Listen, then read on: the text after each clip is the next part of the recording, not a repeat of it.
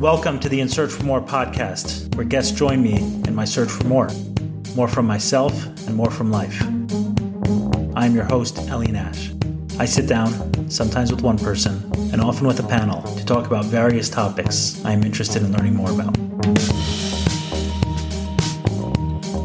Earlier this week, I sat down with Yocheved Seidoff, the founder of Lamplighters Yeshiva, a Jewish day school in Brooklyn that started about ten years ago. And a couple years into it, I got very involved. Perhaps I should add the disclaimer that this episode may be more relevant for people who are familiar with the school and familiar with the community, but there are certain dynamics that may be interesting to a listener who is not familiar with it as well. I'm not sure. If you are one of those, feel free to let me know if you found this episode interesting and you did not know who Lamplighters was. The community I grew up in, in Crown Heights, is a very Hasidic community, a large influence from a Russian town called Lubavitch. The Chabad community is also known as the Lubavitch community. And a lot of the way things are done are the way things were done then. One of those areas that you see it most pronounced is in the schooling.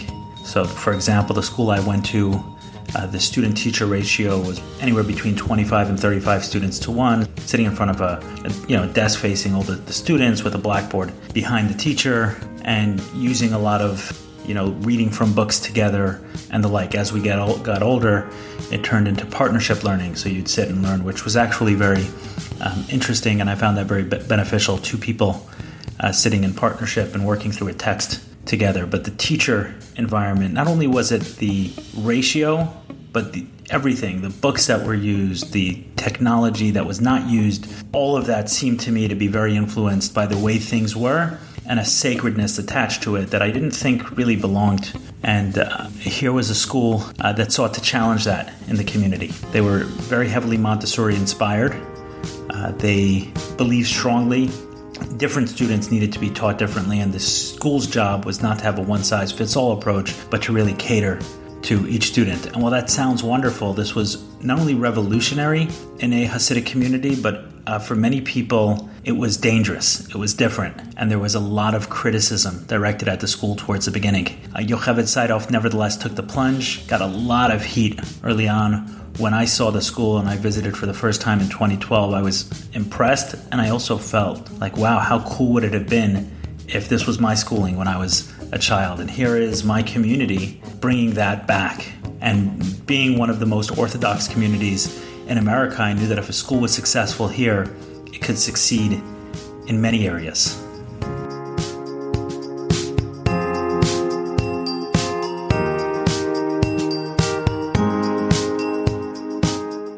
A couple of months ago, maybe even shorter than that, the school made the decision that it will not be reopening for next year. And it's a pretty big deal for me, a huge deal for Yocheved, and I think for the larger community and what it means. And I wanted to sit down with Yocheved to process it for myself and also to hear what her thoughts are. This is a confusing thing. There was a school that no one thought would survive that lasted for ten years, inspired schools across the country, across the world for that matter, and it's closing.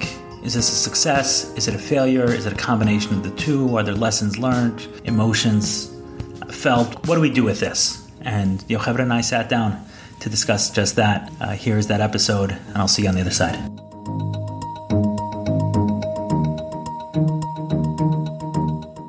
Uh, Lamplighters is a school, or was a school, founded Yocheved twenty ten, two thousand nine, yeah. two thousand nine, two thousand ten. I got involved in two thousand twelve. So it was a Jewish Montessori school, started in Crown Heights, which is a very Orthodox Jewish community. And in many Orthodox Jewish communities, the schools look no different than they did in Russia two, three hundred years ago. So uh, it is a very ambitious project to try to start a school that looks like that in an Orthodox Jewish community. There's a lot of value in everyone looking the same and acting the same and being the same. And for someone to go outside of the box in something like education is extremely, extremely challenging, extremely, extremely difficult. And when Yocheved did that, it was met with, to put it nicely, a massive amount of questions, but for some was much more than that. It was dismissal. They saw it as threatening. They saw it as dangerous. And many thought a school like this could never exist in a community like Crown Heights. Despite that, the school lasted until now, as it's only now that the school is has decided not to open its doors next year. So hopefully that's enough background for those about the school. And my own involvement, I grew up in Crown Heights, and to see a school like that start up was really cool and nifty. And as I mentioned to Yocheved, I had happened to take a tour of a Montessori school several weeks before Yocheved's first email to me. So my own involvement, when I saw that a Montessori school was starting up in Crown Heights, I was extremely inspired. Like I mentioned, I had seen a Montessori school, non-Jewish, several weeks before by happenstance. It was a business group that I was a part of, and one of the guys had started a Montessori school, and he was hosting the business meeting that month. And he asked me if I would like to see the school, and I did. And I was like, wow, this is really cool. And the thought went through my head was, how cool would it be if I grew up in a school like that? Oh, it can never happen. And then only a few weeks later, I got a message from Yocheved saying that she had started a Jewish Montessori school. At the time, there was only, I think, eight or ten families. It was very, very small. So it hadn't made it to my radar until then. Um, I went all in on the school, both monetarily and with my time. It's a pretty big deal that it's closing. I've been not only on the board, but I've been one of the main donors for a bunch of years. So to uh, see a project like this close is a big deal. And we figured it would be worth a discussion between Yocheved and I, just to, to process, to process some of what um, I guess we haven't processed for this. It's very, very fresh. The school was doing liquidations on uh, stuff as recently as last week. So I imagine it's much more raw for Yocheved than it is for me. So before I jump in, I want to say that the reason for me for this conversation is A, I'd love the opportunity to process it. And that doesn't always have to be done in public, right? Yocheved and I can just have a conversation. But I think that education is so important everywhere, and especially in the Jewish community. It's a major focus. And I'm sure that there's a lot that others can learn from this spectacular success or failure. I'm not quite sure yet. We'll hopefully get to that through the, the conversation. Of course, a disclaimer, this is only two people's perspectives. Um, no doubt many others will not only have their own, but think ours is wrong or outrageous. So be it. And I'm talking about people involved with the school. So that's what this is. What this isn't is blaming anyone or airing dirty laundry or throwing anyone under the bus. At most, I'll focus where I could take responsibility here, but even that sounds like blame, and I probably won't go there too much. So Yocheved, you know, I went back to the first email you sent me when you introduced yourself to me, and I wanted to read a snippet of it. You wrote, in the coming year, we will create a training program for Jewish teachers in Montessori education, the first of its kind nationwide. Our school will become a model school of how Hasidic, Al Pi Darko education can look, with professional trained teachers and students with a passion for learning. Finally, Crown Heights will receive positive attention for the educational breakthroughs it will be making. Finally, our children will get what they deserve from a young age when they are innocent and excited to learn. I am requesting your help in partnership with furthering this important project to revolutionize Jewish education. So in, in one word, you came to me with a specific pitch. Do you think it was accomplished? Yeah, I actually do. I actually do. I think in our decade of existence, we did do those things. We did create a training center. We did create a Montessori school. We did make Crown Heights a place where people from all backgrounds, Jewish, not Jewish, professionals, educators, parents, came to visit, to learn with us and from us. And I think from the beginning, Lamplighters was not just about a school per se. I mean, I'm not an educator. I didn't come into this as a teacher or a school administrator. You know, I came in as sort of a kind of crazy parent and dreamer, really. And that's the founding families were all that. We were crazy dreamers. And it was really about changing consciousness. The school was just a vehicle to do that. So, yeah, I think we were successful. Are you curious what I would say to that? Tell me. I would say the same. You know, if, if you break it down, those two things, Crown Heights received a ton of positive attention for Lamplighters, the amount of tours that went on there and the amount of people who reached out to me and said, hey, I see you support Lamplighters and I'm opening a similar school. I was inspired by Lamplighters, whether it was in Boca or Israel or in some of the flyover states. Part of my thought process when I got involved was that if a school like Crown Heights could have a Montessori school and it would be successful there, there would be one of those um, Tava Homer, I think they call it, right? If if, uh, if Crown Heights can do it, we can do it anywhere. So I think it definitely did that. And a lot of people asked me over the last couple of years, because Lamplighters has been struggling for the last two years or so, why I'm still involved. And I said that the one, with everything going on, the one thing it has is that the kids love coming to school. And that's something I noticed whenever I visited, and that's something I noticed from the parents spoke to. A lot of parents called me with complaints about the school at different points at point in time. And I said, why do you send your, why do you send your kid there? It's, my kid loves going to school. I hated going to school and I love it. And this was something that I heard from most. Obviously no school has all, but when, you know, you said that finally our children will get what they deserve from a young age when they're innocent and excited to learn. And I think that you, you guys did a really good job of keeping that excitement and happiness up. And my thought process was, is that if we have that, then that seems like the hardest thing to do, to get kids excited about school. the other part should be easier. Some of it happened, some of it didn't. Regardless, it's closing. Yocheved, I have a question for you.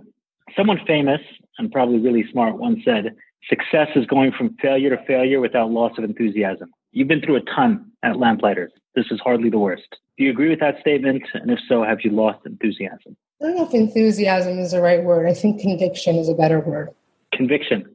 I think when we started, there was almost like a, a hyperactive enthusiasm in a sense. You know, I think that people think entrepreneurs try to create the impossible. I think it's not like that. I think you actually see what's possible. It's so clear to you that it's possible, and you just go for it. And that's what it was like from the beginning. It was a sense of this is totally possible. We can change the paradigm. We can create a school. And children, like you said, feel like they're at home. It's innovative. It's progressive. It's child-centered. And there were moments of real euphoria. I think enthusiasm is a light word. But what kept me through was less the enthusiasm and more just the like conviction, the commitment. The conviction that what? This is needed and possible, that it's addressing a real profound pain and that it's also bringing a real profound hope. And that both those so things... So which part of the conviction is no longer there? You're asking why why we're closing? No, I'm saying, what you, I asked you if you lost enthusiasm and you said, no, you lost conviction. So you said conviction oh. that it's possible and that it's needed. No, I don't think I lost conviction. I do think, I, I was saying that I think going from failure to failure, it's conviction that keeps us in the loop as opposed to enthusiasm. Whether I lost enthusiasm... Okay. I got it. Um, I don't know if enthusiasm is the right word. I think I came to a point where I was part of such an incredible group of people who were so committed. And it just got to a point where it felt too hard. And what it would take to turn it around felt to me um, keeping a certain dynamic, which was no longer healthy to me or my family anymore. I came to a point where I was just like, I can't carry this thing any longer. And really no organization had... should be carried in a sense by few. And I'm not saying that there weren't so many committed people who were carrying it, but it started to feel like we had hit a point of no return in a sense. And it was actually a really, really hard moment. There was two things that happened concurrently for me.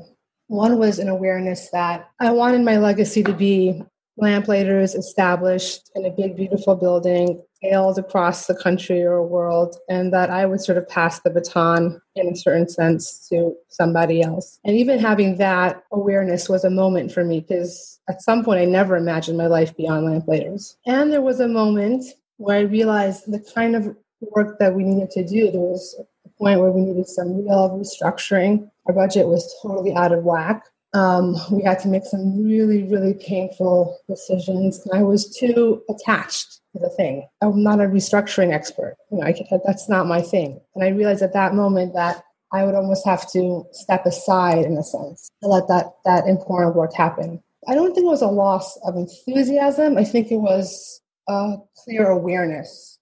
Well, when, when you started the school, you had mentioned that you did it for uh, one of your children, I believe your son, right? Yeah, my son, Uriah.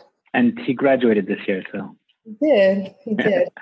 He did. so, I, so I guess you're done. The goal is done. I just wish I knew that at the beginning. No, I guess. No. You know what? I did do it for my son, but I also really did it for me. That's the real truth.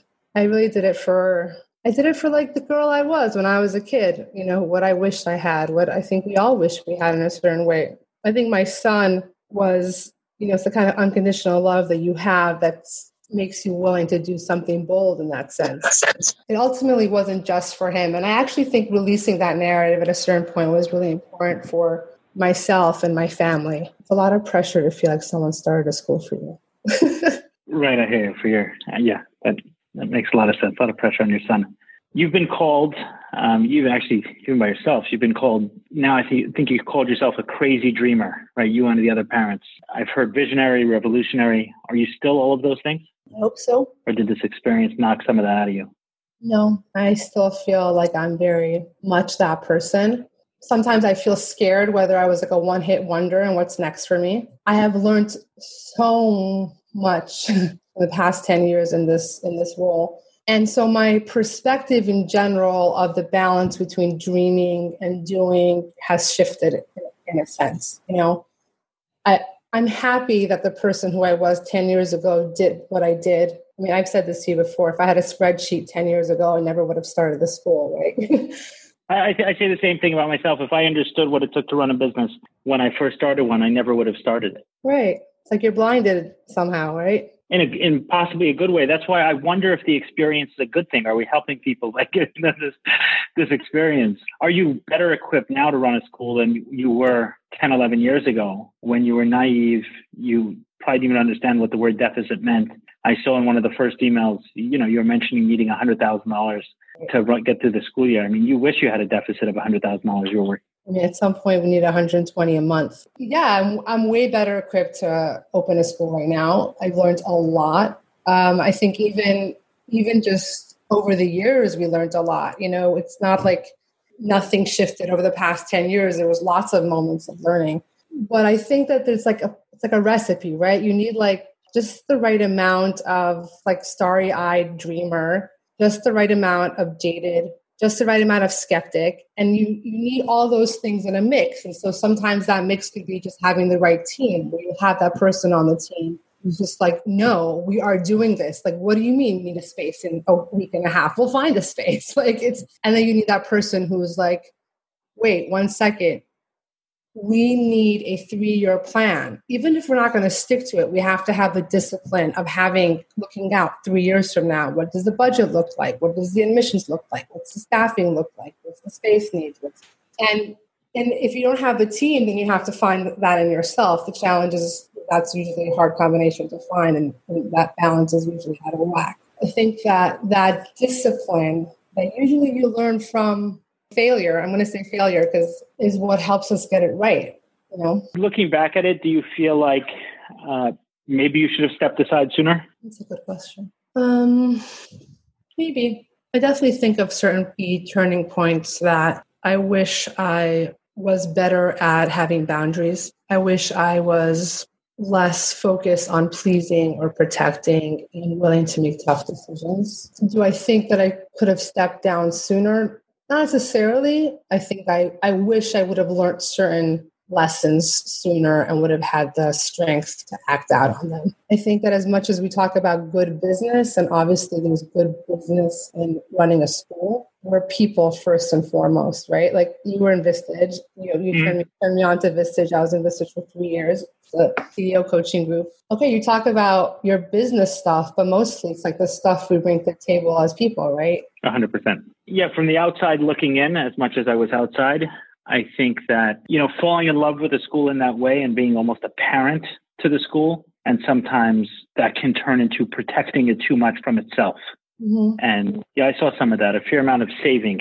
In, in I think it's in CODA, Codependence Anonymous, they say when, when dealing with an addict, right, someone who's codependent, when dealing with an addict, as much as possible, let the natural course of things play out, so that the consequences are are realized. Obviously, sometimes you can lean in and help and assist, but if it's too many times preventing what the natural course will result in, all it's doing is enabling. And I, I think there was a fair amount of, of that. It comes from a good place, obviously, and wanting to protect the child, but at the same point in time, the it ends up enabling the child. And then at some point in time, the guy's twenty-six years old and wonders why not everyone teaches it, treats him like his mama. Yeah. I, I feel that sort of describes like a bit of your journey, at least how it looked like to me as uh, someone who raised money from you for quite a few years, of like an investment that at some point felt like I'm not going, like I'm not going to save this organization. Like I will, I will support, I will stay in the pocket, but I'm not going to be a savior in a sense. And I, I wonder if that was like a conscious choice that you made. Yeah, absolutely. Um, I, I don't know if it,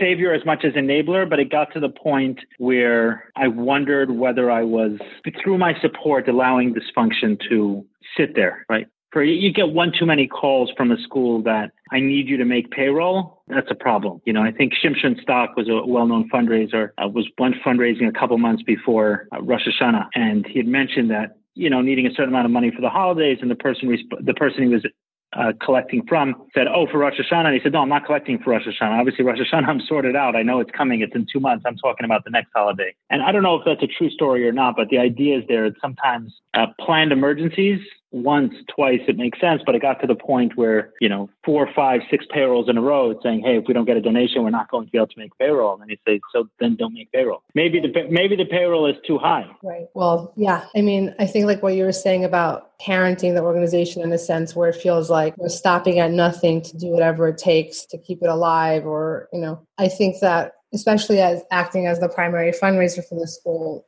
that was definitely my mindset for a long time. And so when there was issues, the solution almost always felt like, well, we just need to raise more money. We just need to raise more money. We need more money. We need more money. And now, I mean, it's really, it really has been a hard couple of years, especially the past, I would say six or seven months have been really brutal. And I'm thinking back to some of those things and I'm like, you know what? We actually raised a lot of money. Like we, we, I mean, we raised in the year that, that really got hard, our budget, twenty eighteen nineteen, the year that was the first time we started paying people late and really started to snowball.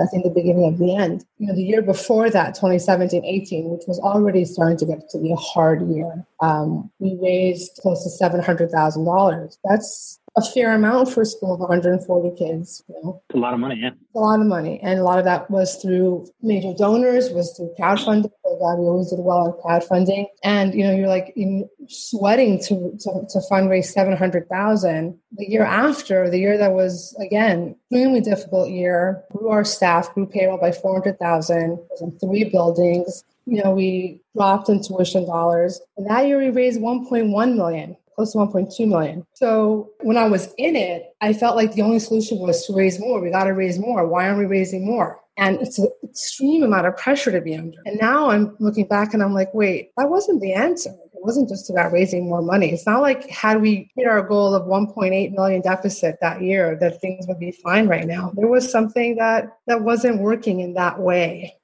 And you know, I think, and I remember actually talking about this back then with you and with others, I think that money, in a, in a sense, is the solution. You know, like schools, if only schools were better funded. Schools do need to be better funded, but that's not the only answer.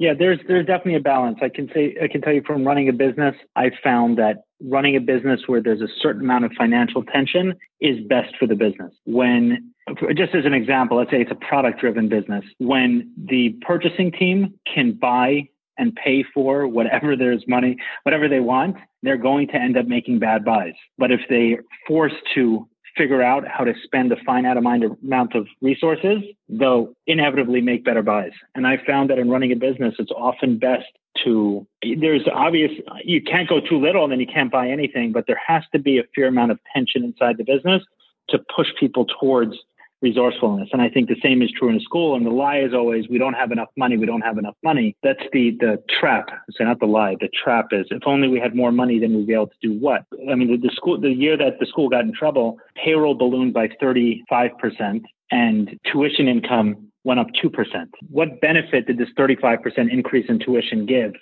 it didn't result in close to that in increased income from parents? So I think that question, and there's a lot to unpack there, and some of that is not for the scope of this call, but I think that that question points to some of the tensions around creating a school like this in Crown Heights. First of all, progressive schools in general, whether it's a school in Crown Heights or in hipster Williamsburg or whatever it is, there's usually a rub between what the school stands for and what parents want, right?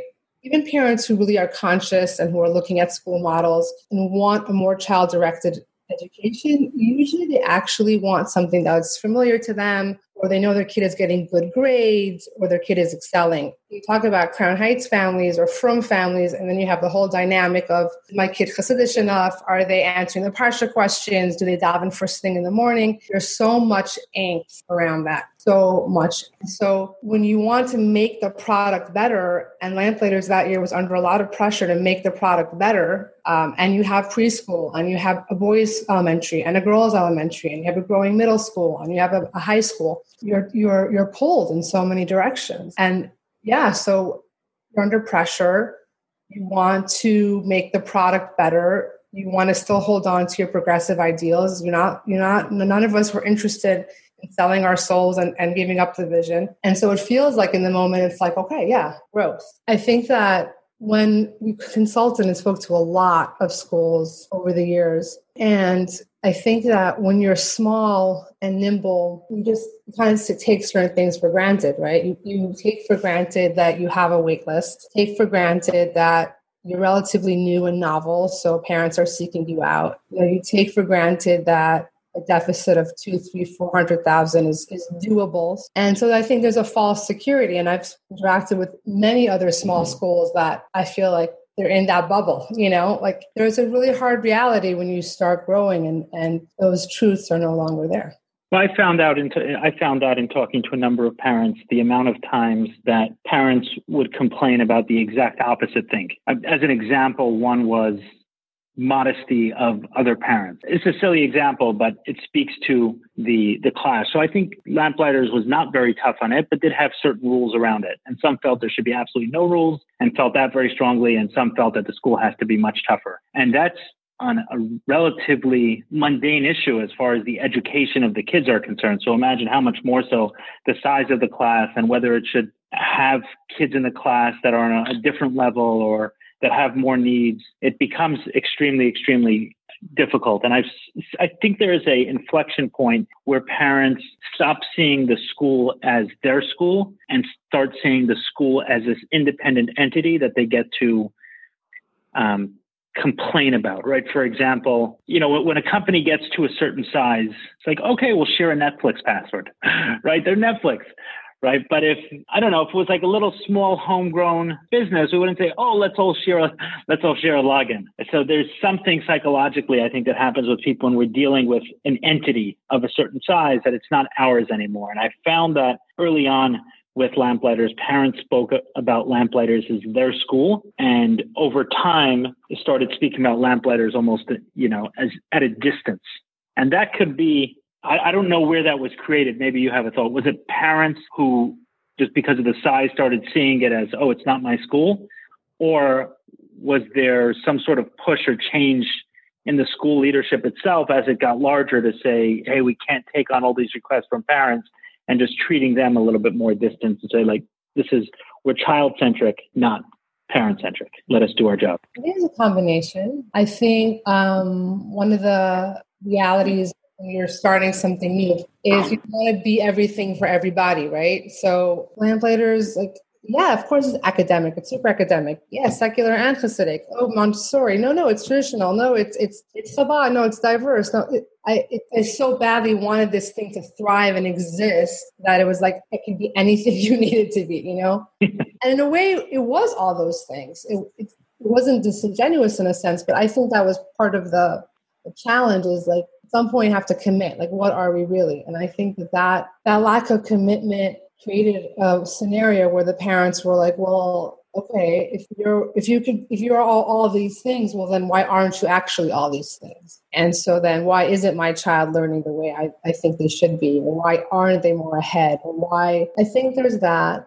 And I think that, look, I think this is something that lots of schools struggle with. I feel like we could have done a better job in, in many ways. Parents, they need to be brought in, and it's it's up to the school to bring them in. And it's not it's not easy, and parents, it's emotional, it's their kids. And but I think the onus is on school leaders. And if parents, you know, we need to really like listen to them, even even if it's not comfortable for us. And sometimes having a backbone and creating space is really challenging. I, I, I feel like sometimes I feel like we could have done that better. I want I want to um, go on to that. The, the the point you made, I want to drive that home, because for me, that was something that frustrated me big time, was just the clarity of what it is. Like, right. What exactly am I supporting? For a while, it's like, oh, it's progressive, progressive education, amazing. What does progressive mean? I mean, progressive from Russia, from three hundred years ago, from ratios of thirty-five to one with these green blackboards in front of the room that in chalk. I mean, there was a, there was a lot that's, okay, it's not that, it's progressive. Stop, stop bothering us. But uh, there were a few, two or two questions I remember asking that I still never got the answer to. So maybe I can vent. But one, one was, a lot of parents complained about the secular education, that it isn't common core, it isn't common core, and it isn't, it isn't up to common core, right? The standards in the community. And I kept asking, do, do we advertise that we're common core? Like, I wanted to understand what the problem was.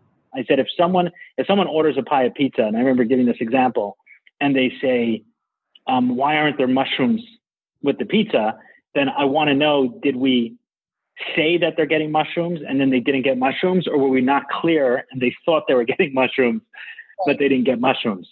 Because the solution is very different. And I kept asking, is are, is, is Lamplighters advertising Common Core? Why are parents making this complaint? Or are we not communicating that, no, our progressive Montessori Al Pi Darko education isn't that? And I never got an answer to that question. What was the stated goal? And I think that, yeah, there certainly was some wishy-washiness around what um, what the school was, trying to be everything to everybody. And the second place I saw that, somewhat similar but a little bit different, was I was asking, is the school a have a, have a very solid Jewish education with a supplement of an also a decent secular education, or is it a strong secular education with a supplement of a good enough Jewish education? Because I got complaints, you know, hearing from parents on both sides of that, saying it's not up to our academic standards. And I was, which part of it is not up to your academic standards? Do they not know all of the Hasidic Rebbe's birthdays and their wife's birthdays, or do they not know math, or a combination of both? And whatever it is, let's go back to what we said we're doing. And then parents on the front end would be told, hey, this is what it, this is what it is. And the response I got to that was, oh, we're both. We want to be amazing in a sec- secular capacity and amazing from Hasidic. And I said, well, if you figure this out, then I mean, you got to solve a much better problem than than this. You can go solve any problem. I mean, you, you can probably figure out how to fly from New York to France in thirty minutes if you can figure out how to get the best of both worlds in one school day. So the first question in the Common Core, I, to tell you that I'm not even so clear myself. Like I, I know that there were some subjects that we were or not. And I, you know, when it came to like the nitty gritty of education, like that wasn't my um, forte. The second question, I think was definitely our wanting, our intention to be amazing in both. You know, the, the teachers that we had were incredibly committed, talented, wanting to connect with the children. I think that Lamplighters, more than the academics, prided itself on the white space education. You know, like what you were saying before, it's not just about a happy child, but a child that feels seen, heard, valued, connects to their teacher, excited to learn,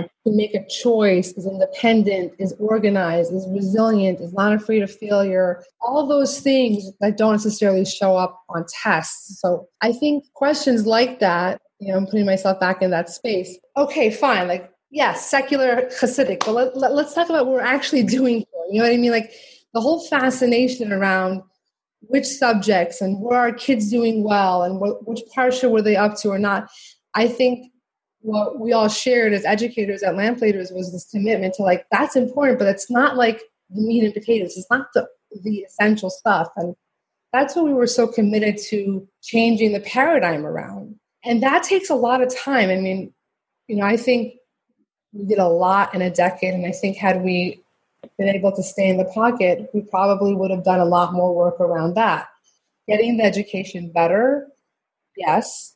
But ultimately pointing the arrow at like what's what's truly important. And and those are not things that really show up in, you know, tests or, or standards. Um, to, to flip some of the, the questions around, you mentioned in your Facebook post where you're talking about this webinar that we'd be doing, you spoke about the uneven power dynamics between the founder and the funder, the fundraiser and the donor. What, what did you mean by that? What were some of those things that you started typing and said, you know, I better, this is what I want to say, but, you know, I still wanted to write a check. So let me, let me hit backspace before I hit send. Um, I, at one point I used to do this in service for the, for the staff at Lamplighters about development. You know, it's like this, it's like this, uh, you know, unknown thing, like what is fundraising? And so I just kind of give them an overview of what, what fundraising at Lamplighters is, what's our pitch, why are people, why are people so interested in us, et cetera, et cetera. And I would kind of put this question out, you know, wouldn't it be amazing? What if we didn't need to fundraise? Like, what if we could push a button where all of our, all of our bills were paid and, and there would be no need to ask for money?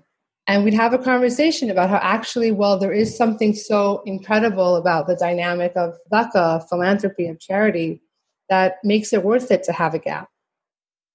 I think there's something about philanthropy, about the activity of building relationships in this way, like this dynamic that's really sacred. And I think it's imbalanced sometimes because there's the fund, the fundraiser has to pursue, has to prove, has to please in a certain way, has to engage, but also have a backbone in a sense, and also feel like, no, like this is actually what we're about. We're not about that. Or no, actually this wouldn't be something that the school would do. Um, and I think that we had those kind of creative tensions um, quite a bit over the years of, of action. I felt that you were really good about that. Like you did not actually try to throw your weight because you were a funder. But I, I think that there's, yeah, there's a, there's, there can be, there can be a power imbalance because it's such a powerful dynamic. There can be a power imbalance. And so there has to be a sense of um, respect and shared vision and shared values. And if that is not in line, then the bravest thing to do is to like disengage from that dynamic. To break the bone. To break the bone, right. right. You know, like, No, no funder should give money to something they don't believe in, and no fundraiser should put themselves out on the line and courageously ask a person who's not actually interested in supporting that vision.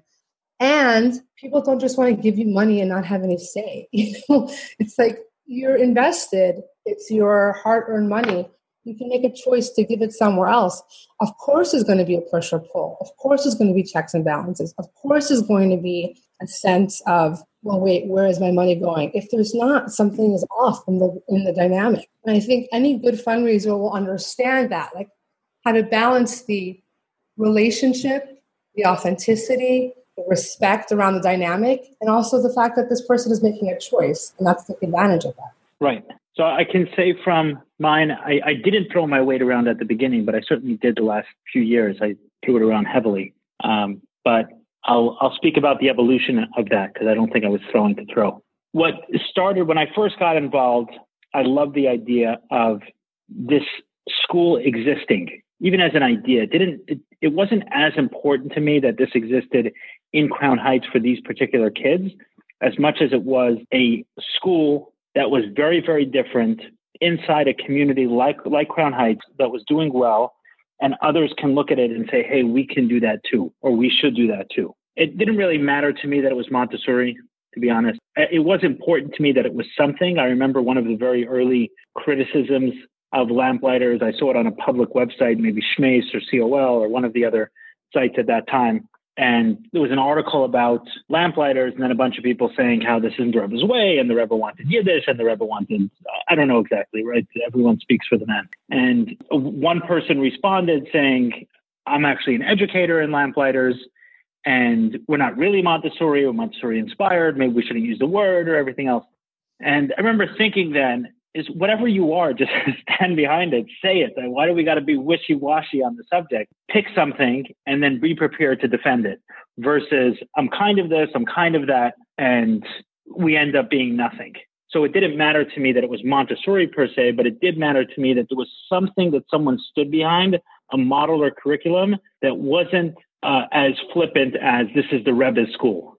And I said, okay, Altura is the Rebbe's school. Great. Does that mean we can do virtually anything in that building and it's still called his school? Are there any values that come back to? Is there any defense that has to be made of the curriculum, of the students, of eventually where they end up, of their happiness, of anything, any standards? So to me, it excited me that there was a school that was standing behind something and saying, these are our standards versus this blanket uh, Rebbe school.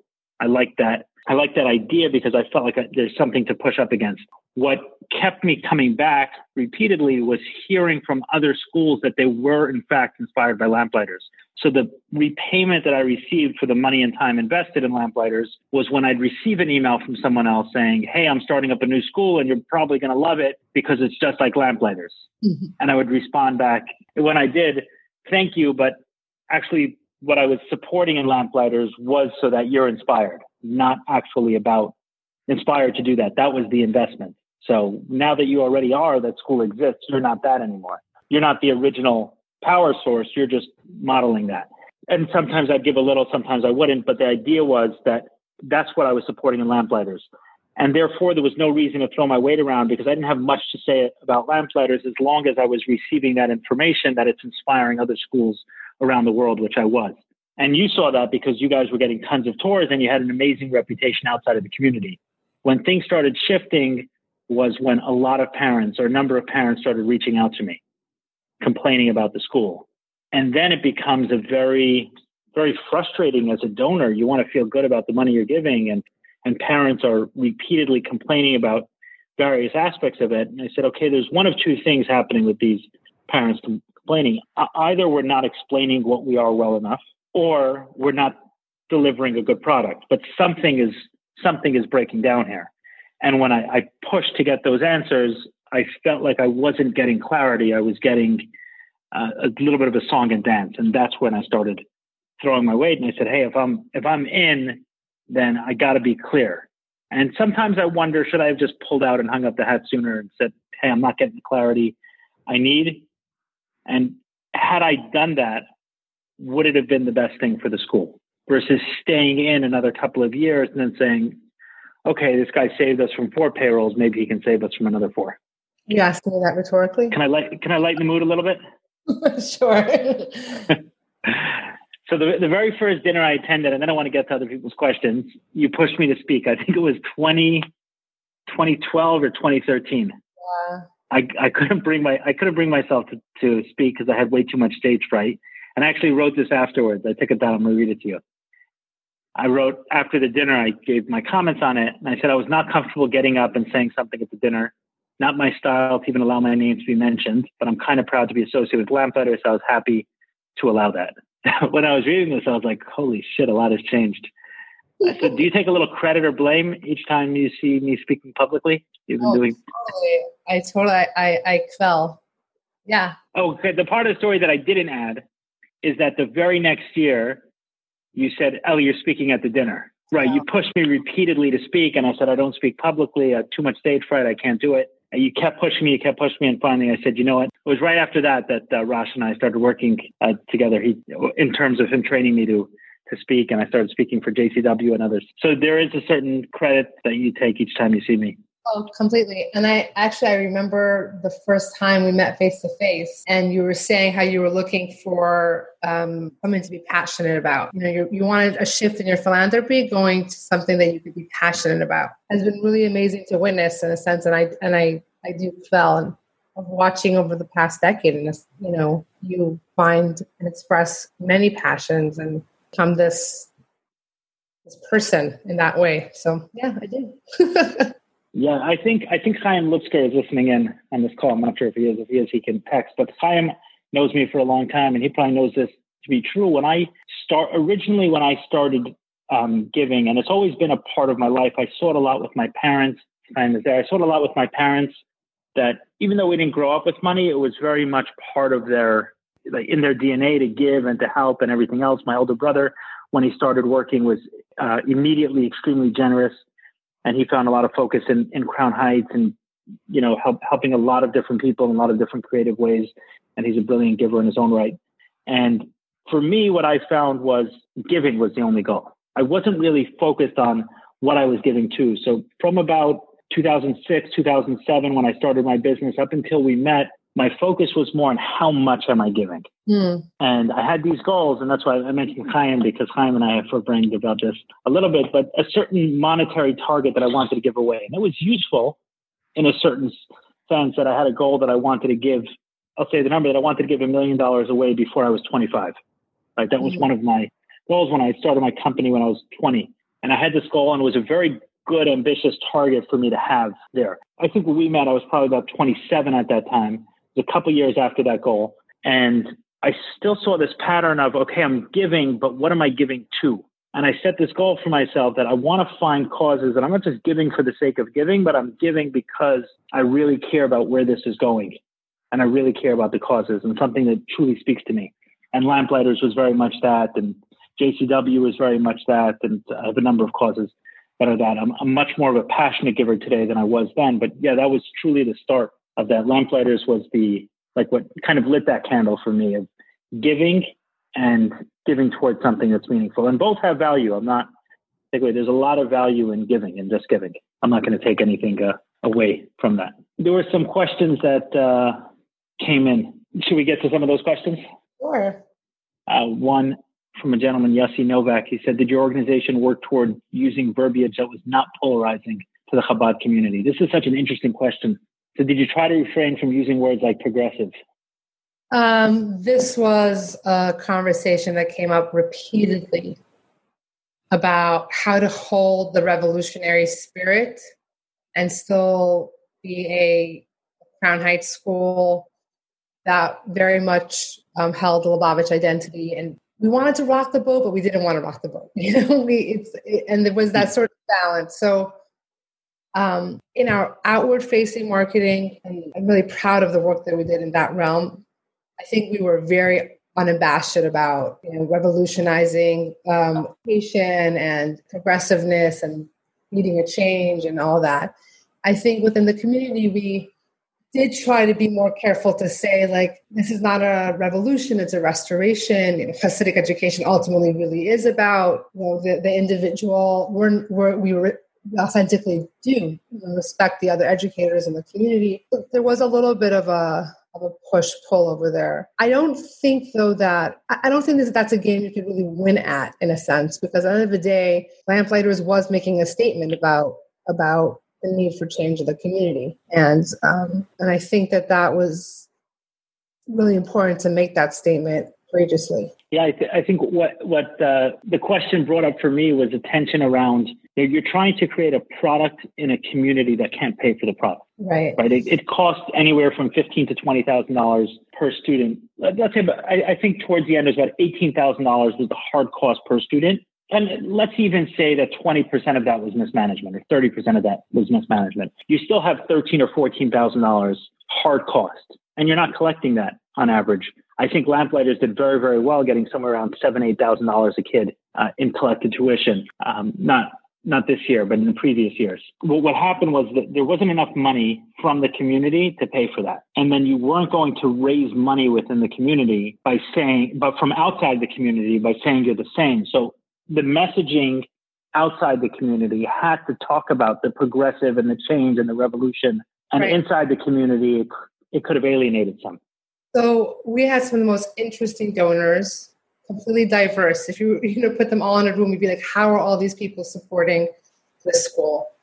And the story, I mean, it's an authentic story, but the pitch, the messaging in the broader world was, if we can bring a progressive, child-directed educational model to an insular, change-averse community, we can do it anywhere. And this community needs this. And by doing it here, it will trickle out. And we're we're training, we're consulting, we're we're doing tours, like the big, the big, you know, bold message. And that's what people were supporting. But within Chabad, within Crown Heights, that's not interesting to anybody. I'm the opposite. You know, it's like, why are you even facing out into the world? Like, who really cares? And in a sense, they both had to be true, because we had to be marketable to Crown Heights families. And we also had to get donation dollars from outside of the community. And I think that, you know, many, you know, all Jewish schools are broke in a certain way. Most communities have your one or two, you know, rich white man who has their name on the school, you know, and is basically bankrolling the community, the mikvah, the shul, the school, right? Crown Heights does not have that. Crown Heights has a, many organizations competing for few dollars, and many of those dollars are going out of the... As long as Chabad is putting its time and its talent and its attention towards outward-facing organizations, then our own schools, our own kids are not going to get the kind of support that they really need. So we had to be innovative and really wave the flag when it came to fundraising to get the dollars from the outside. That was the fundraising pitch. And then on the inside, most families in Crown Heights cannot afford what it would cost to actually create the model that we were trying to make. And so there was always a tension, especially because we really wanted to have a scholarship fund, which you founded, right? And wanted to be able to have the school be available for people of all, all kinds of socioeconomic backgrounds. So it's it's, all, it's like doing the impossible, right? How do you have the right product market fit in a community that can't even afford the product that you need to peddle in order to fundraise what you need to to fill the gap? We we can go on that conversation completely, but I think so many of these contradictions, not these not contradictions, but these tensions, these paradoxes that existed within Lamplighters, that the same message could be so attractive to a donor, the same message that could be so attractive to a potential donor could be so repellent to a potential parent on how that, you know, tension was met. And if you ignored the tension, you didn't exist. It's easy to say money doesn't matter, but it does. Also, that, we, that we saw what happened when teachers don't get paid. I mean, that was the, that's the beginning of the end of any school when absolutely. Teachers don't get paid. Absolutely. And I think that was authentic to us. The the it wasn't just a tactic to raise money. You want to change the world was authentic to us. We just had to amplify it in certain places and quiet it down in other places. Uh, there were a couple of questions that uh, came in prior that I want to um, that I want to touch on. And someone asked over here, that is this part of the power dynamic that I'm asking you the questions now. Well, this is my webinar, so I'm, you know, I'm asking questions, but I'm, but by all means, at the end of this, if you want to flip and ask me a couple of questions, I have no problem. Someone asked prior to this, uh, is there any future in Chabad education, or do we now need to look at other options? Well, I think there are many, many people who are really working hard to uplift and enhance Chabad education. And I think that there's a real irony that the Rebbe, who was so focused on education, that in many ways our schools are not better. And I know better is a loaded word, because what does better mean? Um, it means different things in different contexts, but I'll just leave it at that, better. I do think that, that like I said before, as long as Chabad is putting its emphasis on outreach over in-reach, that a lot of the talent, the creativity, and the money that could and should be going to be lifting up our schools is going out. And I think that when you have now, you have the Baal Teshuva movement, and you have now the children of Baal Teshuva, let's say like like me, like you, right? We, there's a certain sensitivity and sensibility of education, not just being, not only being about Chassidus and the values, which are obviously so important, and also skills. And the Lubavitch kids are coming out mostly Of, out of our yeshivas and are not really having job skills. And that's a huge, a huge lack. So is there a future of Chabad education? Of course. What does that future look like? I think it'll look like lots of things, but there needs to be a concerted effort. And what, I hope that even though Lamplighters is no longer open as a school, that at least we got into the heads of people in Chabad communities that there needs to be some sort of shift, because it's not that we're just, le- our kids are leaving in droves. It's even the ones that are staying are disconnected in so many ways. So this is like, it's like a state of emergency, right? So the future of Chabad education needs to be much more intentional. Getting by on established schools that are also underfunded and overcrowded and trying so hard, it's not enough anymore.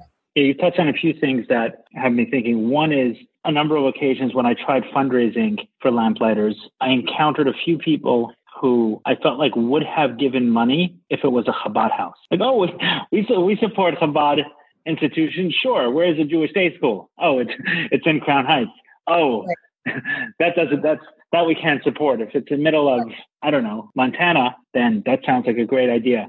And sometimes the Chabad kids get pushed out of the Chabad money, so to speak. And I think that there's a lot of money is indicative of, of the of the attention and the import we give to something. And just how many times the Chabad community itself is kind of looked over. I mean, I think now, you know, Maishi Fagelin, who I talk to every so often about Aliyah, or Yeshua Wordy, who does his work in the business side. These are guys who said, let me make a almost a, a Chabad house in Crown Heights to service, you know, Yeshua more the people who go into business, and um might she more the people who are struggling in other ways, but let's give let's give some attention there, Chabad style attention.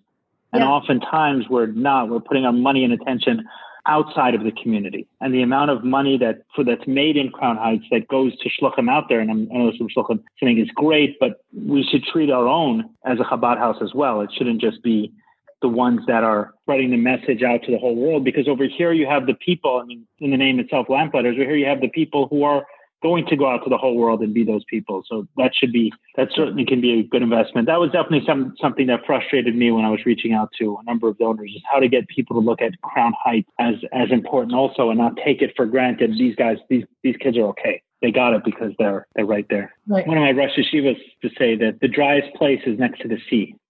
Someone asked, what advice do you have for an innovator and visionary on how to transition and become the leader of a sustainable venture? And I think this dovetails with another question someone asked about, is it sustainable? Meaning, is the model of having an education that costs fifteen thousand dollars, let's say, per child in a community that can't pay that? Is that sustainable, or do we just have to look at options that are less costly per student? It's a hard question to answer. You know, I think perhaps with much slower growth, very clear who's it for and what's it for, you know, like being very clear about what you are, what your why is, and who your product is for. In other words, not trying to solve everything for everybody. Having checks and balances, board with fiduciary responsibility, clear roles and responsibilities, like sort of the the, the, the nuts and bolts of the, of the business working healthily. I sure think there's a better chance like that. You know, and you still need donation dollars. If you want to be a school that's authentically open to people who have all kinds of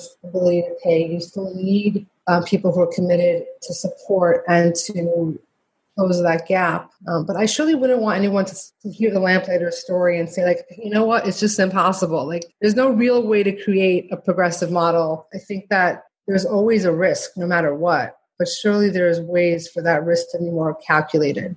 If I had to say, was it was it a successful venture or not? On a whole, Lamplighters was a successful venture. In terms of, like we said at the beginning, the original stated goal of Crown Heights, A, it being a school that kids wanted to come to, feeling special and part of and that they matter. And the second is that this is a model that other people can look at. I think it did. It inspired a bunch of people. In some weird way, you have handed the baton. It's just not under the name Lamplighters, but there are other people pushing. And one of the, you know, I mentioned that payout that a donor gets, mm-hmm. right? Saying, okay, my dollars are well spent. When I heard that, I, I heard at one point that pretty much every major school in Crown Heights, this is going back seven, seven years ago, six, seven years ago, when there weren't a lot of these other smaller schools in Crown Heights popping up, many of which were probably inspired by Lamplighters. These were, you know, the, the old guard, right? The Lubavitch Yeshiva, the Altura. And that teachers from there, what I heard were teachers from there were coming and doing secret tours at Lamplighters to learn, but don't go back and tell my school that we're here. I just hear such good things. So that's a true story, right? It's a true story. We get teachers and Rebbe's from other local schools. We're so excited to come see what we're doing, but it was, it was hush hush. That, that itself is massive progress. The fact that today, if someone went to Lamplighters, it wouldn't be hush hush.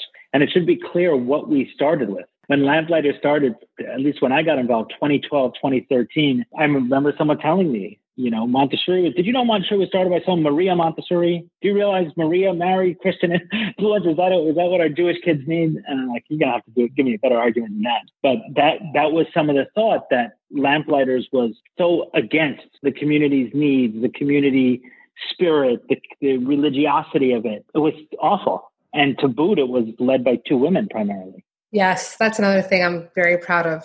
I think that that's like the the unspoken shift around Lamplighters is being a female-led school, you know, primarily led by two strong women. And that definitely also raised uh, quite a few eyebrows. But I, I think that that lended a certain sensitivity in a sense. And in fact, when we... there was a part of me that wished that we we hired another woman this year when we when we had a new head of school, because I, I wanted to keep that streak going. Look, I don't even know the shifts. And it's really interesting now that Lamplighters is closing. It's like, I feel like I've been sitting a very long shiva. And so, you know, all these people are coming out of the woodworks to share their sorrow or, you know, let me know that the school impacted them or the community in some way. And it's really, really touching to hear. And And when you're in it, you don't think about all the ripples of it. But for me, as much as it really was and is about like massive change and revolution and paradigm shift and all these things, I just think about some of the kids that we had over the years. And uh, some father just sent me this really touching email about how his son came as a four-year-old and left as a preteen, and what it was like for his son to feel like he had a home. And this kid is a kid that, when things got really hard, I had like five or six kids that I would really like think about to like maintain the enthusiasm or conviction. And this kid was one of those kids. And in a way, it's even harder for me to really imagine this. It's almost easier for me to imagine the communal shifts. But I'd like to think that the shifts that we made for the kids in the school are far more massive and important and interesting and nuanced and beautiful than even what we did for the community. Yeah, I have a number of those, and I also had a nephew and niece who were in the school, and I'm not sure if their parents would agree, but you know how you have some kids who you say, okay, they would, they, they could manage in a one on thirty environment. I was one of those. I, I was, I wasn't happy in school, but I was able to manage and learn in that type of environment. one on twenty-five, one on thirty. And then others simply can't. And I had a nephew and niece who were lamplighters for a while. And one of them, I definitely had the sense that he would have got swallowed up in a traditional environment. Mm. And I think that lamplight, lamplighters helped him through those formative years. And now that he's in a more traditional school, I think it has helped. At the same point in time, there were, I think when you go to a progressive model, one of the things you open yourself up to is criticism simply because it's different. And in the sense that if everyone's doing something, even if it's not working, you don't have to answer for it because everyone's doing it. Right. Doing it. And one person says, hey, I'm just trying a different route because everyone's been driving down, down, driving down the street and not getting to their destination. So I'm going to try this one. And instead of people saying, oh, maybe that one will work, we know this one for sure doesn't, the, the question becomes, well, why are you going there? Why are you going that way? And is it working? Are you there yet? How do you know you're going to be there? And there becomes a lot of pressure in that direction. And I found it when, when my um, sister and brother-in-law sent their kids there, I found that a lot of that pressure was from others in the community who were questioning their own decision. And then it turned into pressure on them. Why are you sending your kids to lamplighters? Right. Are they really good? Are they doing things really well? You know who, you know who said this? Um, have you ever tried a, uh, a Beyond Burger? No. Beyond like or, uh, right, the, the chemical one and everything else. So the found, I think it was the founder of Beyond Burger or one of these, he said, He said, you know why my business is really tough? He said, when people eat a burger, a regular meat burger, they throw their condiments on it, their pickles, their ketchup, they put in a thing of bread, bite it. That was a great meat burger. So when they want mine, they sit there and eat it slowly. They take it by itself. Like, does it taste like meat? Does it not taste like meat? If you compare me apples to apples, I'll be fine.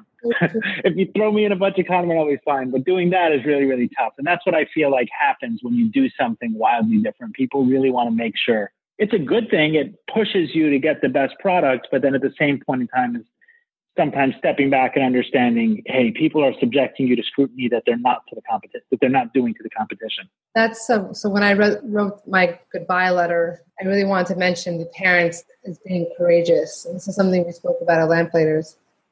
You know, choosing a school like Lamplighters was making a statement. It was an act of courage. Even when the school was more established and, you know, we weren't so, you know, out of the box in certain ways, people got used to us, it still was an act of courage because exactly that. Parents were getting scrutinized. Their kids were getting scrutinized. And it's almost like when there's something different out there, collectively, everyone gets a little bit anxious, right? Like, wait, what am I making the right choice for my kid? What does this say about the education that I got when I was a kid? Wait, are my rabbis wrong? Is It was really hard for people to have to stand in that and defend that. And I think that when When there was moments for people when their kids weren't doing as well as they hoped, or there was gaps, or it just exacerbated that tension, exacerbated that discomfort of like, wait, I just made a really big choice. Was it worth it? Yeah, I can tell you when my when my sister chose to do that, to send her children there in the early days of Lamplighters, there was scrutiny within my family and in the wider community as well. I know that it was a question that kept coming up. Uh, is it good for your kid? Are they doing okay? Is it But what, how do they handle this? And then everything gets attributed back to the school as well. If, if someone's doing better or worse, it's not maybe the child, or maybe the specific teacher. It's this is the school and this is the entity, and they're not doing a good job. List he doesn't know the Manishtana in four languages. Right, right. The school sucks. Right. If you had to describe, someone asked this, how would you describe the appropriate and healthy dynamic and relationship between donors and the institutional leaders, board of directors and school leadership in a formal Bible school? I, I guess it's that whole question of the board, the donors, the parents, like all of that relationship. Is there is there an ideal framework for this to work in? Yeah, I think it starts off with a very well articulated vision that that people buy into. That they, you know, if there isn't if there isn't buy-in on a unified purpose and vision, then there's no the relationship will never work. So I, I love Simon Sinek's start with why, like the why has to be there and it has to be shared. Then I think there needs to, you know, there needs to be a really clear sense of what is everyone's role here? Like what is the role of the board and how do they know if they're doing a good job? Do they have clear roles and responsibilities? Is there fiduciary oversight? Are they ratifying a budget? Are they bringing donors to the table? Are, are there contracts? Then the leadership has to know what are the edges of their power? What is completely under their domain and what is not? How do they know if they're doing a good job? What latitude do they have in making decisions? Do they have the resources that they need? Parents, you're making a financial commitment to the school. Your dollars matter, right? Your your feet matter. If you walk away, if you pull out a month before school starts, all of these things, it has an impact on the school. If you're not happy, that matters. This is a relationship dynamic. The community, it matters. The community, even if it's not financially supporting the school, the community needs to rally around the school and see it as an important part of the broader community. I think that when we had charity campaigns and we did incredibly well in crowdfunding, and I think that was a testament of, of the community, Crown Heights community and the broader community, seeing this work as important. Okay, I may not send my kids to Lamplighters, never, but, but there's a purpose here. And I think when those, when, you know, when it's a well-oiled machine in that way, and everyone has a role, and there's checks and balances, and the vision is at the center, and there's respect and communication, and there's flow, I think that makes for a healthy organization. When that's out of whack in any which way, then eventually they will, they will erode. If if the balance of power is off, the balance of accountability is off, if the balance of just, you know, organizations need to run on on a group of people sort of holding things in different ways. It sounds to me like you're talking about one of your failings specifically, because let me explain to you why I say that. If you're the founder, right, then that light, that that clarity, this is what you're buying into. That's on you, right? I mean, it can be a collective. The, the collective is buying into one person's vision, not forming a vision together. Well, I do think that there's space for people to form, maybe not form like the essence of the vision, but to form like, what does this mean to me? How does it look like in the community? Um, how does this vision unfold over time? I think that can be a conversation, and not necessarily everyone is invited to the table on that, but but there should be representation. I, I think it was Jeff Bezos who said, be stubborn on vision and flexible on the details, right? So I think what you're talking about is that, yeah, people can buy in on the details of how to get there, but what we're talking about is, right, customer-centric company that every six months or a year wows the customer. That's what we're talking about. That's the vision. Can we create a, a, a company that sells everything that continuously wows the customer? Right? I don't know if that's his exact vision, but let's say something like that. And then sure, yeah, I'll, I'll bring everyone into the table on how we get there, but uh, I'm not changing the vision. I think that my failing, what I've learned is a vision can be strong, it can be compelling, it can be contagious, but the vessel, the keli has to work too. The details of it have to work. It has to be healthy. And I was not effective in that part of it. I surely tried in many ways, and I think I had moments of success for sure. But in being able to enact a system where all those parts work together in healthy ways, I was not successful. The onus wasn't completely on me. I don't think the onus is completely on, on any one person, but that definitely was not a place where I shined. And I think that, you know, if I look back, like I said, there's like particular moments where I really wish that I had been much more boundaried. I had been able to say, no, this is not sustainable. This does, this will not help our school in the, in the long run. But I wasn't able to. I didn't. And if I want to talk about regrets, that would be one of my biggest regrets. My goal of that question was not to put pressure on you as much as to highlight for people listening what the what what the potential solution is when creating a school, right? When it sounds like a collective vision, it becomes somewhat vague. How do I get everyone to buy into a vision? Well, that's not everyone's job to create the vision. And certainly as a donor, I didn't want that, because in, in a couple of different instances, I've tried, not not in charity, but in business, to somewhat compel t- someone towards a vision. And I found that it doesn't work. Either I'm buying into someone's vision and supporting that, or I'm right. not. And right. then my job is to support it and maybe put certain guard, guardrails and maybe add certain details, maybe poke holes. But the overall vision, what this person is trying to do, is the, is that clear? And I think what happens sometimes as a as a visionary, as a dreamer, as a founder, is we become, you know, people say failure is not an option, and this has become this, I don't know, this like nice little cutesy phrase, failure is not an option. But failure has to be an option, because if it's not an option, what what ends up happening is we sacrifice ourselves too much along the way in order to get there. We say, okay, it's not an option, it's not an option, but at what price? And then at the end of the day, we, and then we've sacrificed everything entirely. Absolutely. By the way, I you kind of backed off over there. I'm totally comfortable um, owning those parts where I feel like I could have done it differently. You know, like I, that's been part of my, my work. Wow. I mean, just over a year now in intensive therapy, but really in two, two years of that, it's been like hellish. And this past year of super hellish of, of being able to look at this and, and to go from, through a process of like what you were saying, failure is not an option. There's no way this thing can ever fail. Like, I don't care what the, I have to do. This thing is surviving. And then going through a process of like, no, wait, actually failure is an option. And there's, there's some really hard stuff to deal with here, and actually dealing with it closing. And so I feel like owning those parts of the narrative that are mine is part of my healthy, is trying to find closure in a sense, in a healthy way. And accepting, which is really hard for me to accept, that there is unfinished business. And that's okay in a sense, you know, because this is, this is like part of my work in actually honoring Lamplighters. You know, if I were to just be like, yeah, whatever, these things happen, or finger pointing, or, you know, moving on or whatever, I'm not, I don't feel for myself actually really honoring what it is. Right.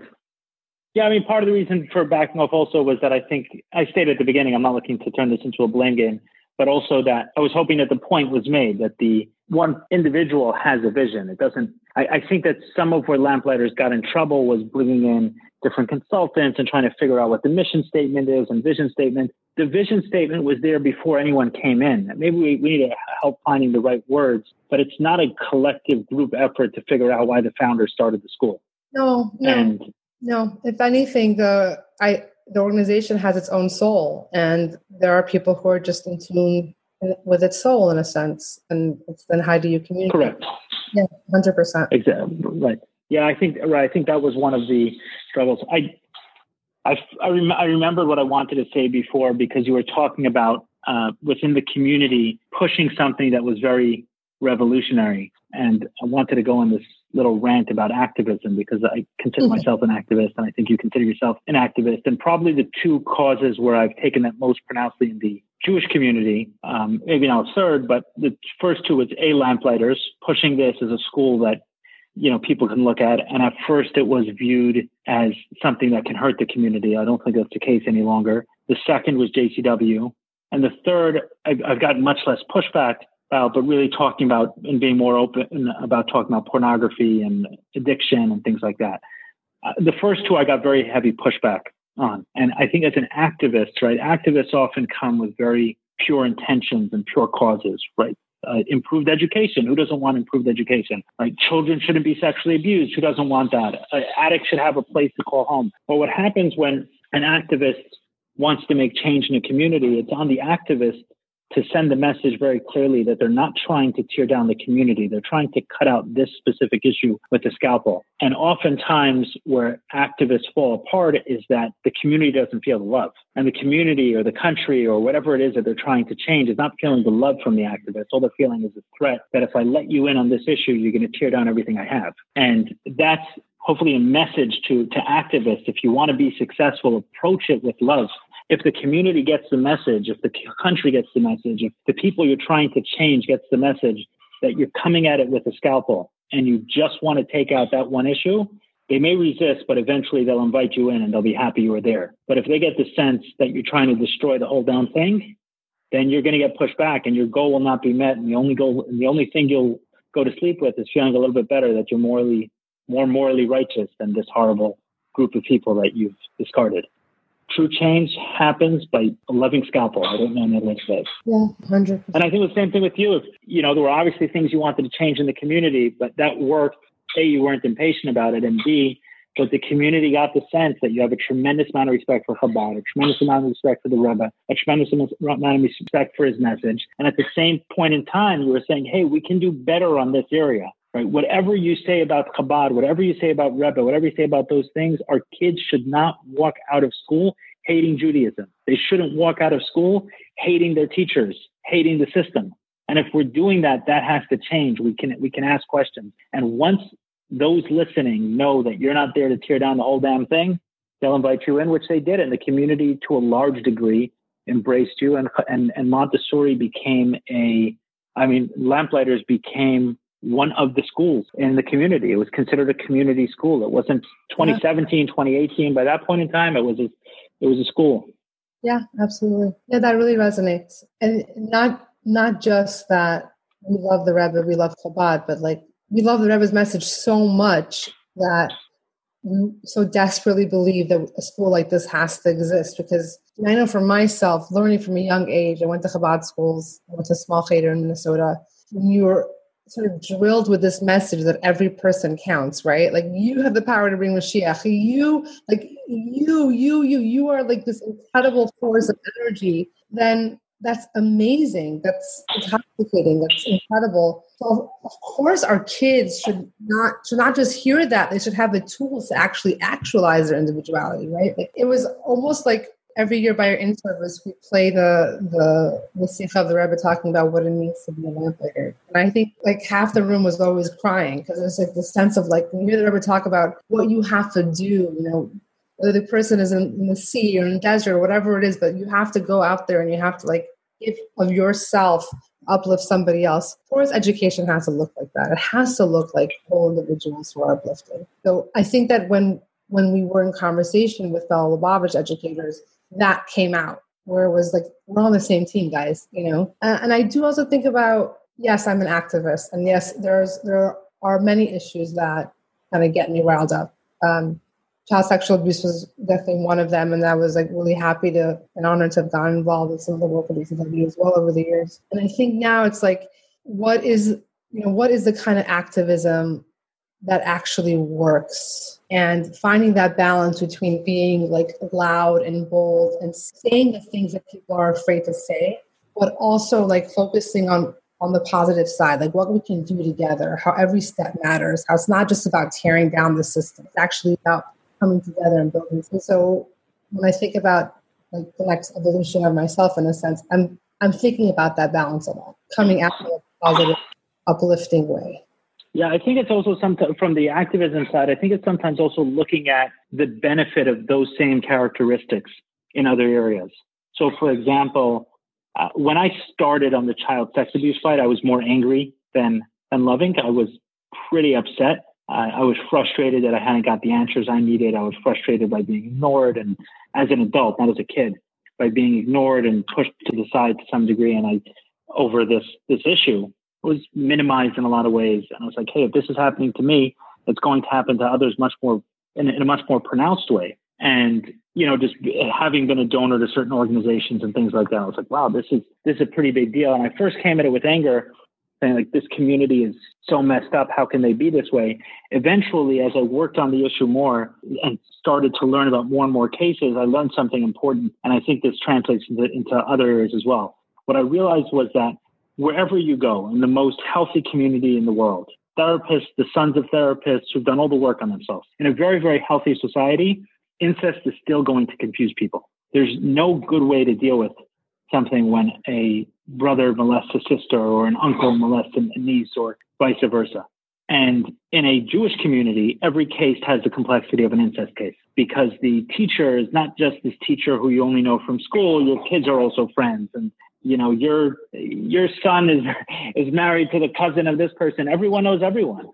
And the community feels responsible to each other. And that's beautiful nine times out of ten. When a child is born and you have your meals lined up for the next thirty days, when a kid, uh, when when someone passes away and suddenly a million dollars is raised for, for those people, or during coronavirus, the amount of people who are getting support from Hatzal or support within the community, it's unbelievable. And I'm sure a lot of people would have loved to be part of the community on that day, because it really is beautiful. But on the day when a child is abused, now there's an incest case, and it's really, really confusing. And when I understood that point, it made it a lot easier for me to approach the community, not as a community that's messed up, but as a community that has a certain set of characteristics that are really working in one area, but very dysfunctional in another area. And then trying to give some clarity on saying, okay, even though it feels very confusing, there have to be certain parameters set up that everyone can follow. And I think it's true as well with schools. It's for very good reason that Jews are stubborn about, or religious Jews are stubborn about their education. There's a lot of threats to it. So mm-hmm. coming at it has to, it has to be patient, has to with love. And the, the, the job is on the activist to do that. Other questions you want to ask me? I did want to ask you what made it worth it for you, but I, I got the sense that I got was about Lamplighters inspiring others, but maybe I'll ask it just again more pointedly, like what, especially the last, the last year where it got really gritty, you know, what, what made it worth it, worth it for you? Yeah, the answer is different at different points. Um, what made it worth it for me, obviously in the early stages is not why I stayed around towards the end, but There, there was the phase where I was really getting a return on investment. Then became the phase where my ego got involved and I was like, hey, my name is all over this. I really want to see this succeed. I don't want to have a public failure. I would, I would call parents. I was trying to recruit people to the board and it's like, wow, it's so nice that you're doing this. And it's not even your kids. It's like, it's more important than my kids. It's my ego. Right? I'm trying to, like, this is my, my name. It's not coming from a, a, a great place. It's coming from, you know, that's where it was coming from for a time. And then once it was clear that Lamplighters wasn't, um, even though it was going to make it, it was already a little bit of a, it, it was out there in public as going through major dysfunction and my ego was less safe. Uh, then it really became just a clear goal. We got to get through the year. There's no way we're going to let these kids. And, you know, we, we can't guarantee schooling for the next five or ten years, but we got to do everything possible to make sure that mid-year these kids don't lose school. And to me, yeah, we had to sacrifice certain standards. And maybe that wasn't going to be perfect. And maybe some teachers had to be let go that uh, would have been better to be in the classroom. But the goal was survival through the end of the year so that the children have that have that option. And it got really rocky, obviously, through coronavirus and how you're going to make this happen. Our tuition nearly dried up seventy, eighty percent, I think, in, in one month there. It was reduced by seventy, eighty percent. But there was a clear goal, just get through the end of the year for me. And that's what kept me. It wasn't a vision. It was a conviction. I got to do this. There's kids there and there's no way that they're not getting school through the year. I just know how damaging that can be to be out of school for several months and other schools in the community weren't going to gobble up one hundred fifty kids. Right. Knowing also that a lot of the children were in Lamplighters because they couldn't make it in a regular school. So to call a regular school mid-year and say, hey, can you take my child? And hey, by the way, I'm the parent who left the mainstream school to go to the progressive school. Yeah, it wasn't gonna wasn't gonna go over two years. Do you imagine yourself getting so heavily involved in other school? Like, do you have school fatigue? Would you ask different questions? You know, if someone were to come to you right now, ask you, you know, get behind my school. If my if my kid's school came to me, I wouldn't be so involved. Um, you know, it depends. It's it, it was timing. I, I I like getting involved. I consider myself very conservative in business, very risky in charity. So I, I want to do stuff that aren't being done. I want to look at things that aren't being looked at. I want to know that I, I like the kind of causes that may not work. I don't want to donate to, they're great causes, but I don't want to donate to AIPAC. I don't want to donate to, I'm, I'm, I'm talking about uh, donate, good, I, I give money to AIPAC. I'm saying on a major scale, like this is where I want to be involved and, and be on the board of a major organization that hopefully will be around for fifty years and have tons, tons of support. I don't su- mean to suggest that they don't need support. Support isn't vital. That's not the measures. It's almost, they may not exist. This cause may, may not, no one may, someone may not be paying attention to this if we're not doing this. And that's over the years what has spoken to me. But the truth of the matter is that I don't know that all of these decisions are completely made by me in that way. Like if I was fundraising for myself, I wouldn't know how to write the email. You wouldn't. There's a, I wouldn't know how to write the email. I wouldn't know how to make the call. Right. Right. I think there's a certain part of it that's just fate that's meant to happen. There's a, a timing thing and there's a certain feeling. And some days you leave the office feeling confident and you're going to make money for the rest of your life. And some, some days you leave the office feeling like I can't understand how I've made any money and I feel useless. And you can get the same email on two different days, and that's just pure luck on when that relationship starts. So I, do, I don't know that I have a good answer. I remember, you know, we, we had these moments with you as a donor, with other donors of, you know, a Lamplighters miracle, right? Where like somebody would give. I hated that term. You hated that term. So I love that term. And I, and I feel like it got, a, it got a bad rap over time. It became like, almost like as if we were, you know, like shirking responsibility or like, hiding or avoiding that, that term, right? That's what it became. But we actually- was th- this idea that we're always going to be saved. We could be as irresponsible as we need to be because there's always going to be a Lamplighters miracle show up.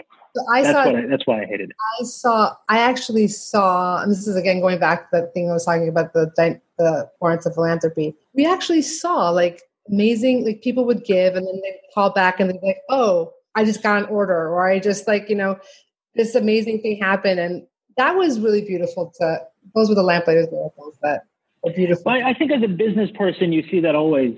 You know, I've, I'm in the habit of telling rabbis sometimes, I said, do you know why this is set up in this way, that rabbis have to come to business people to ask for money? Surely God could have figured out a different way of doing it. I said, because if rabbis didn't talk to business people every once in a while, they wouldn't necessarily believe in God. But all business people have to, because you just see the chance of things working together and the, the pure. I mean, you know, I, I've seen it even in the last few months. You know, coronavirus, certain things have dried up and disappeared completely in our industry. And then other things popped up out of nowhere. And you see repeatedly to, you know, you can call it luck or you can call it the hand of God, but that's a business person sees that in their endeavors regularly, how things just kind of dovetail together. And I would say even running a school has that capacity, but sometimes a rabbi with their head in the books all day, you can forget about God. So well, you have that- to talk to a business person to get that. That's for sure. Well, that There's way. one question that intrigued me. It seems like the model of a smaller, higher quality school financially doesn't work. And he mentions three schools, Raven Grove and Lamplighters, all closing. So what's the scale of numbers and how do you move to get that number? I can answer the question from a donor perspective. If someone was saying they wanted to start a school like this, obviously you're going to be losing money, right? Let's say it's ten thousand dollars per kid that the founder has to fundraise. The measure that I'm looking at is not per child, but it's how much money could this individual raise. You see it with shluchim. Some shluchim are capable of running a deficit of two million dollars. Others are capable of running a deficit of one hundred thousand dollars.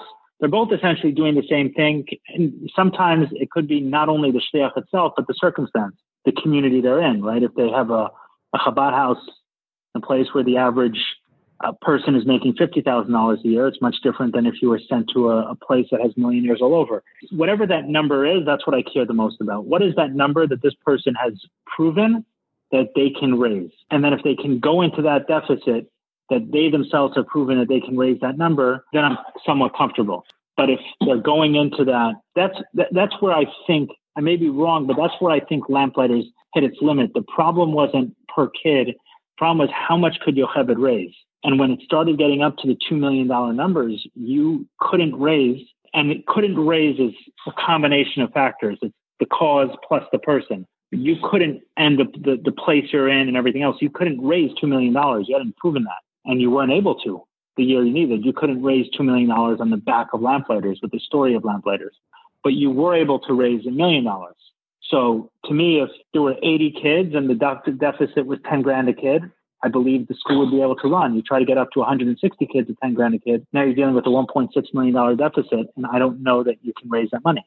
So I don't fully agree, because I think that's the danger then of creating a whole organization of the talent of the student. And that's where, you know, that's where I think it's not, it's not sustainable. It may work. It may, it may be paying its bills, but it's not sustainable. If the organization lasting is based on the particular talent or reach of any one individual, an educator, a fundraiser, a teacher, then the organization is not sustainable. There has to be a lift that is a healthy lift that actually can make sense. If your if your budget is fifty percent tuition and fifty percent fundraising, that's a lot. Now, it's true. There are people who could raise two, three, four million. That's true. But is it actually like healthy for an organization to have that kind of a lift? I don't know. Let me qualify that answer. It depends what kind of organization, right? We're speaking very specifically. If I wouldn't say the same calculation for a, a standard community school, a J C C or something like that, right? Or Altura and Crown Heights. A school like that has to look at it as a per child basis and be supported by a board and everything else. But a Chabad house style or someone who's going to build up a progressive school, you're digging yourself into such a deep hole. A shliach goes out to run a Chabad house. There is no financial model that this works. It's crazy. It's lunacy. It's an absolute crazy idea. Let me pick up and go to a community and try to make this happen. So the only way it could happen is on the back of the individual. A shliach can't outsource his fundraising to someone else. A shluchim figured out how to do that. You haven't seen it even with, with some of the bigger ones, right? Where, yeah, they can have a few shluchim work under them, but they can't have, um, oh, I have figured out a model that works. Let me just duplicate it across America. We haven't seen that happen. Why not? I think it's because there are certain models of schools, right? Or maybe a family-owned restaurant. There are certain businesses probably that are like this as well, where you need the founder's blood, sweat, and tears to make that happen. Financially, it's never going to work. The only thing that we can look at is how much can this shliach, can this founder raise? I can say as a donor, is the way I would look at it, I would treat a Jewish school, progressive, in a community, in a from community, the same way I would look at a shliach. It has nothing to do with the idea. It has nothing to do with the economics. It has to do with the passion and commitment of this one individual and how much they themselves can raise on this cause. I hear that. I feel it's like, as long as people can afford a more boutique school, then until you get economy of scale, which is very, very hard in a progressive school, school will be tough. I, I, in a lot of ways, economy of scale doesn't exist. No. Because the economy of scale here, you have to get through that hump. You know, when, when you're running out of your basement, it's cheaper than you're running out of the storefront. Right, exactly. Right? Those first few humps are more expensive to get over, not cheaper. When you're doing it and you have your hodgepodge of volunteers, yep, and you yourself doing work that's unpaid, and how many years did you do work at Lamplighters that was unpaid, your group of people who will do anything for you, then you can get stuff done cheaper. Then the economies of scale only happen after that second wave. So you move out of the basement and you move to that first storefront, so you move to the little place. And then from there, from step one to step two is more expensive. But now the next step to go from there over that hump to that big building, and now you have four or five hundred kids, that's the economy of scale. But that first hump is way too difficult to get over. Very hard. We tried to answer that by trying to create a consulting arm, trying to leverage what we were building inside the school to affect outward change and make money. And in some ways we were successful in that, but that kind of goes back to what we were talking about before. Like, who are you really? Like, who's it for and what's it for? Is this a school that's focused on the kids that are in the building, or is this a school that's focused on being a lab school and, and other educators and projecting out? That's very hard to maintain. If I was doing it all over again, that's the first thing I would jump on. I, I know now that that's impossible. And that was pitched on to me early, that it can be both the model school intentionally, not as a model that people follow, but as a model that that's the intention, plus a school for its own students, too ambitious. Funding, or you're like, you're for-profit, you're V C-backed, whatever it is. Like, you know, I don't, that's, that's really hard. It's very, very right. hard.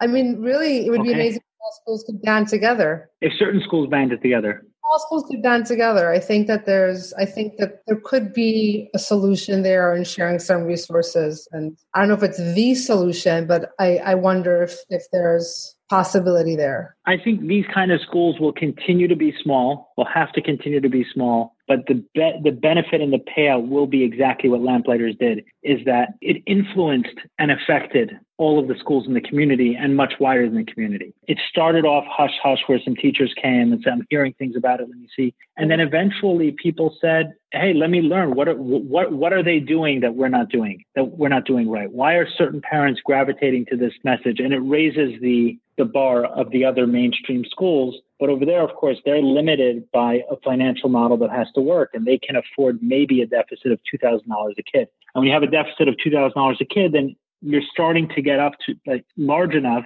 that your parent body and your and your past student body, they can start giving to campaigns, and they can, you know, there's enough people there to raise that money. But at Lamplighters, we had one hundred fifty students, oh. right? Maybe from, I don't know, let's say ninety families. And you're trying to you're trying to raise two million dollars. It's too ambitious. Not possible. What's next for you? Oh, I'm not really sure yet. I'm doing some consulting work. I'm doing some writing. I'm a, in a teacher training program with Danielle Katz and meditation, which I'm really loving. I'm really um, into like stuff around transformation, self transformation, gender equity. I don't know. We'll see. I really don't know. My first summer not working in ten years. It's weird. Yeah, sometimes you need that vacuum to figure out what it is that, that speaks to you. Yeah. Someone asked us, uh, do you ever think you guys can work together again? I don't know. We'll see. I have I have, I have a bunch of causes I can use help with, so you just yeah. you just tell me when you're ready for me to ping you. All right, so on that note. I appreciate this. It was good. Parting advice to anyone following in your footsteps? Allow yourself to just dream. Like, really be unafraid in those dreams. Don't critique yourself. Don't second guess. Just in your mind, allow yourself to dream really big. And then just think, what is it actually going to take to get there? Like, dream big and map it out. I would also say that there are those things that we avoid saying no to because they feel so painful in that moment. And those are the things that usually over time become much more painful to undo. So saying yes is powerful, and so is saying no. Yeah, that's good advice. My note this is a question that came from someone parting, or someone following the footsteps. So I'm I'm going to assume following in the footsteps in the sense of giving. So my recommendation is, is to get deeply involved. It was a completely different experience for me, giving from a, a distance, and which I still do. Most, you know, most causes I'm involved in, I don't obviously don't get involved in this way. And then to really get passionately involved with something. And the fact that I speak today is a direct result of being involved in, in Lamplighters. It was something that I learned in that way, being involved in that work and caring about a cause, and then saying, okay, maybe I do want to get up in front of a room full of people and talk about why I care about Lamplighters. Maybe I can articulate this, and maybe I can get other people on board with it also. And uh, what can I say? A star was born. I'm kidding. But the, uh, the, the bug was, I, I, I found the bug, and sometimes you don't know until you do it that you have the bug. And Rosh knows this better than, than anyone if, if he's still on here. Rosh has trained a lot of people for their first speech, a lot, who thought they could never speak, who thought they could never get over this fear, who thought they had nothing to say, who thought they didn't have a story. And now they can't shut up two hours in, and they still want to talk. They love the sound of their own voice. They love the impact they make through their voice. It's very powerful. For me, it was very powerful just to get deeply involved with the cause and see what happens, to say yes, but not say yes just with my hands and write a check, but to say, you know, with both feet and jump all in. And I feel that I'm also much better equipped. I learned a lot from Lamplighters in terms of other organizations and what questions to ask, especially the last couple of years, really looking at it, the struggles of it. And, you know, ever since Dove Tussman, uh, we haven't spoken about too much on this call, but I, I left Lamplighters and he brought me back into the fold. And I learned a lot from him in terms of, you know, his experience managing a budget and managing a school and managing a board and what that role should be. For me, it was, all of it was a really cool experience, not just in terms of giving, but giving with both feet in that way. And I encourage those who are giving, keep giving, and also find the cause that you really care about and jump all in with both feet and see what happens. And even if it fails publicly like this did, and your ego will be a little bruised, in my case, I feel like a much better person for it.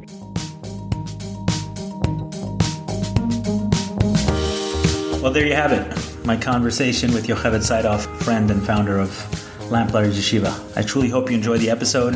I'm really curious to hear once again from anyone who was not familiar with the school but stayed through to the end of the episode. What did you get from it? And are there more um, applications than just specifically to this school, this community, the Jewish community? So I'd love to hear from you. And stay tuned for more.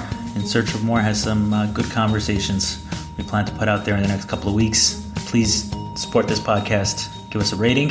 If you feel like it should be a five-star, give it a five-star. If you feel like it should be less than that, give it that. And tell us why you think so. We're always looking to improve. And share it with someone who may benefit. Thanks so much. Have an awesome day.